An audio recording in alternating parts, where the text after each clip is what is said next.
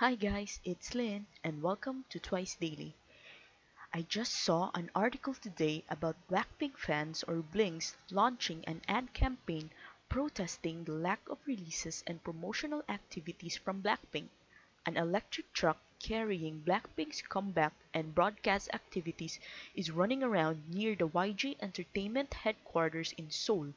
According to the truck, the fans' requirements include Blackpink's one year and two comeback, the implementation of the promised solo projects, active broadcast and entertainment activities. Blackpink has not come back since their release in April with Kill This Love. As a result, fans directly demanded YG Entertainment's active activities of Blackpink. Meanwhile, Blackpink are reportedly starting to record a new song for a comeback early next year.